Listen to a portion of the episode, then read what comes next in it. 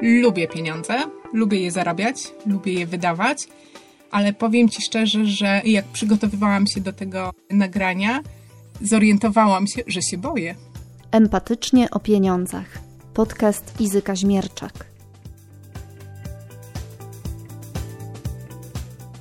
Cześć, witamy Was w kolejnym odcinku Empatycznie o pieniądzach. Ja nazywam się Katarzyna Błaszczyk. Ja jestem Iza Kaźmierczak. Kontynuujemy temat dorosłe dzieci i rodzice, a kwestie finansowe, kwestie pieniędzy to budzi ogromne emocje, bo chyba każdy z nas w stosunku do swoich rodziców będzie czuł się dzieckiem.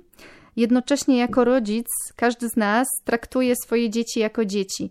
No ale w pewnym momencie jesteśmy po prostu dorosłymi osobami, które stają naprzeciwko siebie i muszą o tych pieniądzach rozmawiać. I bardzo różne są te modele rozmów, zachowań. Z czym najczęściej jest problem w tej relacji dorosłe dzieci, rodzice i pieniądze?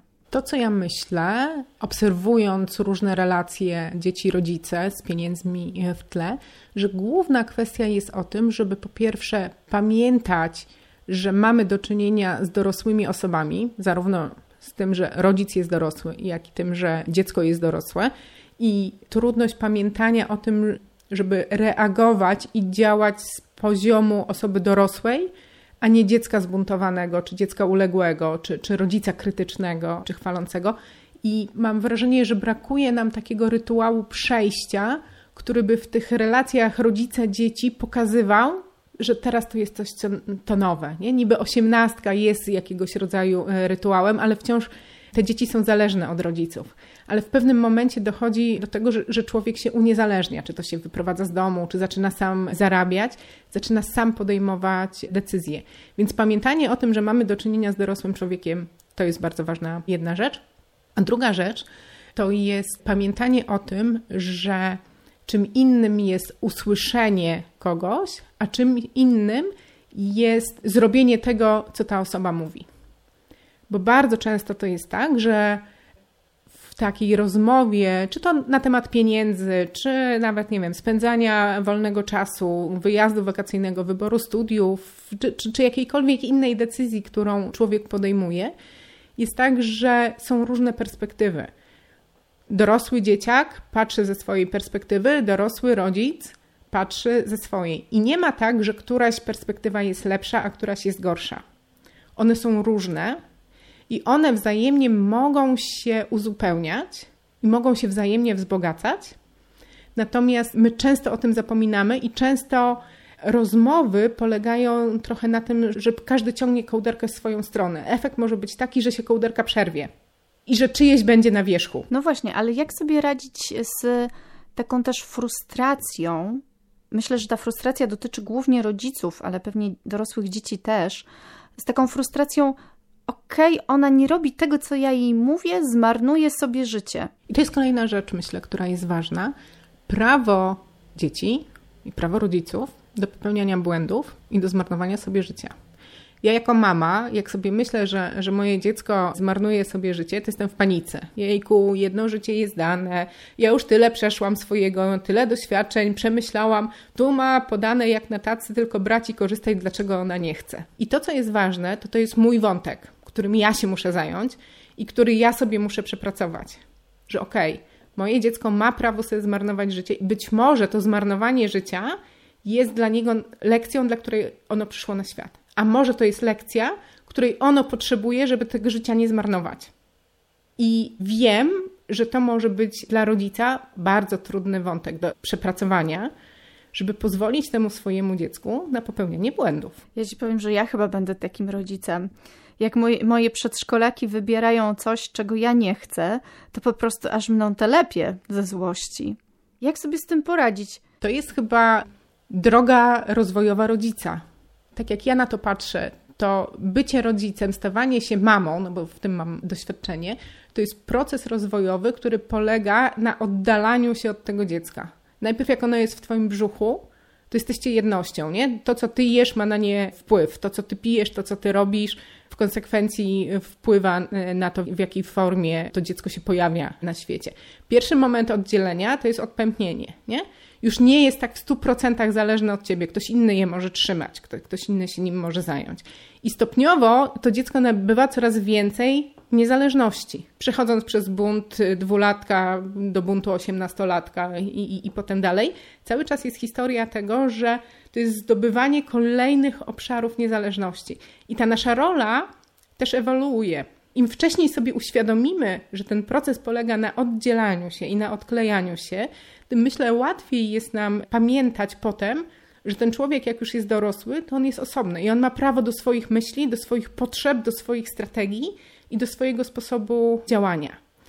I wtedy dajemy mu przestrzeń do tego, żeby decydowało. Więc okej, okay, teraz przedszkolaki nie chcą wybrać tego, co ty chcesz i ciebie to trafia, to to, co ty możesz zrobić, to się zastanowić, okej, okay, ale dlaczego to jest takie dla mnie irytujące?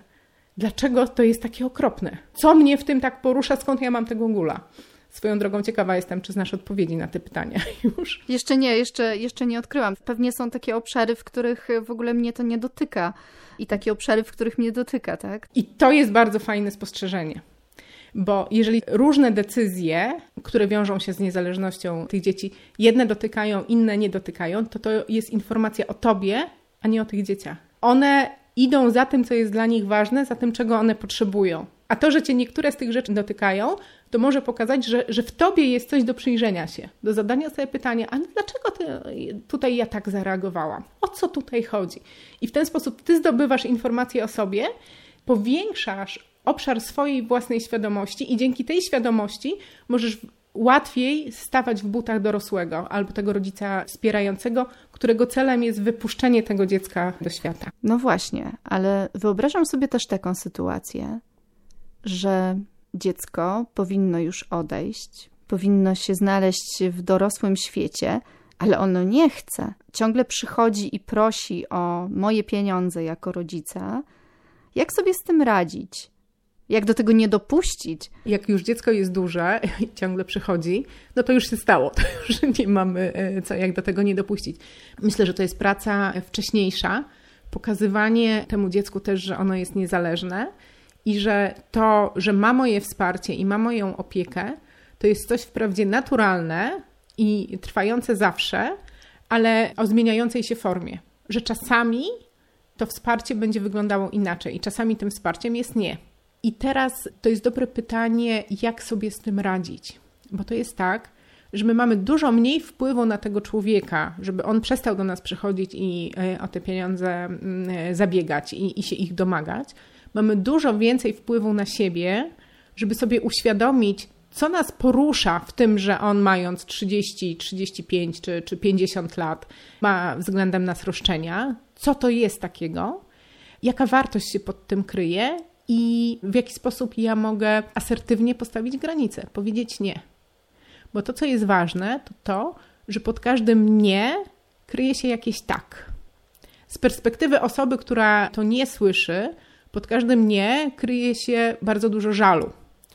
I osoba, która, czyli na przykład takie dziecko, może zdecydować, że pójdzie ścieżką żalu i tej urazy do rodzica, że usłyszało to nie, albo może pójść bardziej w sposób świadomy ścieżką poszukiwania tego tak. I znowu mamy mało wpływu na tego człowieka, którą ścieżkę on wybierze, ale nasz wpływ ogranicza się do tego, że im więcej my mamy jasności co do tego, co stoi za tym nie, tym łatwiej temu człowiekowi będzie to tak usłyszeć.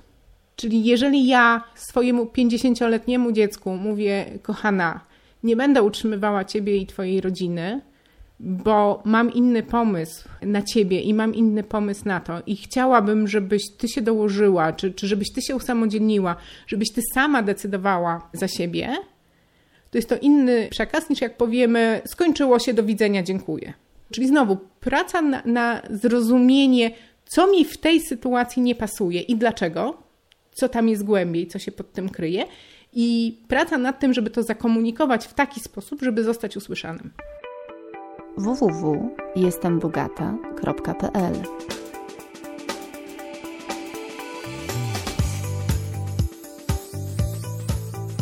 Myślę sobie, że to bardzo często dotyczy rodzin, w których są duże pieniądze albo jest jakiś majątek do podziału. I wtedy w dzieciach powstaje takie pytanie: no ale dlaczego wy nam tego nie dajecie, drodzy rodzice? I tu jest druga strona tego, co mówiłam przed chwilą, że to patrząc z butów dorosłej osoby, możemy przyjąć, że rodzice nasi, już może starzy, skoro my jesteśmy dorośli, są niezależnymi jednostkami i oni mają prawo do decydowania o tym, co oni mają. To pytanie, dlaczego wy nam nie chcecie dać tych mieszkań, tych działek, tych milionów, no dlaczego? To ja słyszę jako pytanie, które jedzie właśnie na urazie, na żalu, na niejasności. A jakbyśmy posadzili to pytanie na ciekawości, to tam się może okazać, że jest dużo bardzo ciekawych informacji, które my, my jako dzieci możemy dla siebie skorzystać. Bo pod tym, dlaczego wy nam nie dajecie tego, co macie i co wam nie jest potrzebne, bo wy zaraz umrzecie, to może być na przykład to, że to jest sposób na zdyscyplinowanie nas, tych dzieci. Nie? To jest sposób rodziców na utrzymanie relacji w jakimś takim kształcie. To też może być sposób na to, żeby nakłonić dzieci do samodzielności albo do, do, tego, żeby decydować o siebie. Tam może być całe mnóstwo potrzeb i wartości, które rodzice mają. Ale zatrzymajmy się na tym dyscyplinowaniu dzieci, bo to mnie tutaj tak aż zmroziło, jak to powiedziałaś. No bo jak to? Próbujemy za pomocą majątku, pieniędzy dyscyplinować dorosłych ludzi? A dlaczego nie? Każdy sposób jest dobry. Nie? Ludzie tak robią. Nie mówię, że to jest dobre i że to jest fajne i że to wspiera relacje ale to może być taki sposób na zaspokojenie e, czegoś ważnego, na przykład potrzeby kontaktu czy więzi. Ok, tak długo jak ja ci tych pieniędzy nie daję, tak długo ty do mnie przychodzisz i rozmawiamy. Wprawdzie rozmowy dotyczą tego, dlaczego ja ci tych pieniędzy nie daję. Może nie są to takie rozmowy, które ja bym chciała czy chciał z tobą prowadzić, ale być może ja nie mam pomysłu na żadną inną rozmowę. Jak to zmienić? Jak z tego wybrnąć? Na poziomie ogólnym to się chyba nie da, ale to, do czego ja bym zapraszała, to jest zastanowienie się, co mną kieruje. Mną jako rodzica, który te pieniądze w jakiś sposób ogranicza, czy mnie dziecko, które ma roszczenia względem tych rodziców. Dlaczego ja, ja to chcę? Dlaczego ja czuję, że mi się to należy? To może być dla kogoś tak oczywiste, jak dla osła ze Szreka, nie? Szedłem z tobą, narażałem się, to mi się należy, tak? Żyłem z tobą, byłem twoim dzieckiem, słuchałem cię bądź nie, więc mi się należy. Ale może być pod tym coś głębszego, nie?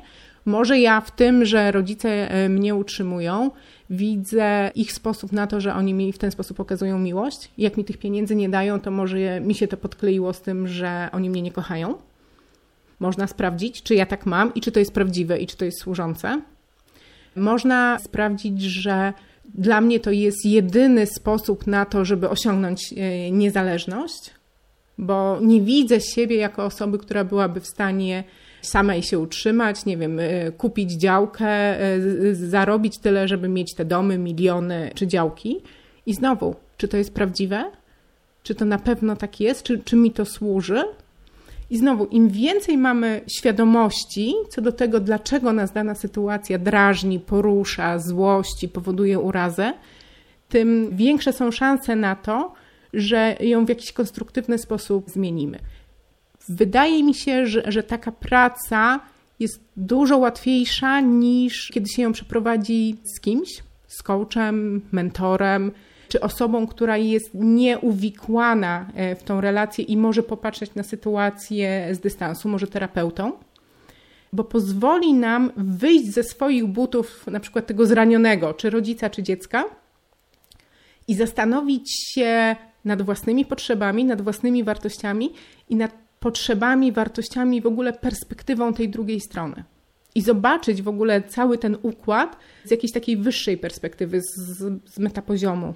Więc jeżeli jest tak, że, że masz taką relację gdzieś z pieniędzmi w tle, która powoduje dyskomfort, że, że, żywisz do kogoś złość czy urazę, czy to nie są dobre emocje, które w związku z tą relacją się pojawiają, gorąco zachęcam do wykonania jakiejś pracy, najlepiej z kimś, kto cię poprowadzi przez to, żeby te relacje wyczyścić.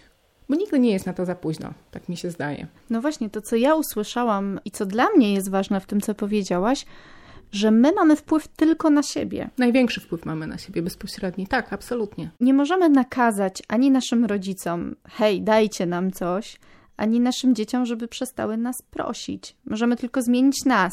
I być może to ta zmiana nas zmieni relacje i zmieni tę drugą stronę, jej podejście do sprawy. To, co możemy, to jasno zakomunikować. Słuchajcie, to nie jest ten moment. Możemy określić, jaki to byłby moment, nie? Albo co się mo może wydarzyć, ale już nie mamy wpływu na to, że, że to się wydarzy, nie? Bo jeżeli mówię, że czym innym jest powiedzenie, ok, dostaniesz pieniądze, jak będziesz mieć 25 lat, no to jest jakiś konkretny punkt. Nie? Praktycznie nic nie muszę zrobić, tylko poczekać, żeby te, 50, te 25 lat nabyć i mam. Ale jest, dostaniesz pieniądze, jak dostaniesz pracę na czas nieokreślony, to już to wymaga od tej osoby jakiegoś działania, ale też nie gwarantuje nam, że ta osoba to działanie podejmie, bo może w jej hierarchii wartości praca na czas nieokreślony, praca na etat, to jest w ogóle nie jest żadna opcja.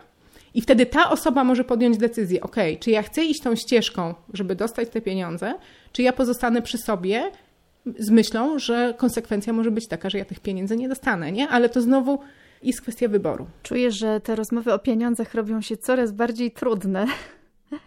Im dalej w las, tym jest trudniej, bo zaczynamy wkraczać w takie rodzinne relacje, ale chyba to, co mi się nasuwa, to jest to, że żeby dobrze zarządzać swoimi finansami, to sami musimy stać się świadomi i dorośli. Absolutnie. I dla mnie to jest e, przesłanie, że rozmowy o pieniądzach stają się coraz bardziej ciekawe, bo nabywamy coraz większej świadomości. I dla mnie to jest najbardziej fascynująca e, robota na świecie. Zdobywać świadomość tego, co mną kieruje, co mnie popycha, co mnie ciągnie, bo dzięki temu mam więcej wolności, czego wszystkim życzę. Ja również tego wszystkim życzę. Dziękuję Izo za spotkanie. Do usłyszenia w kolejnym odcinku. Dziękuję bardzo, do usłyszenia. Podcast przygotowany został przez Torbę Reportera i Podcastera.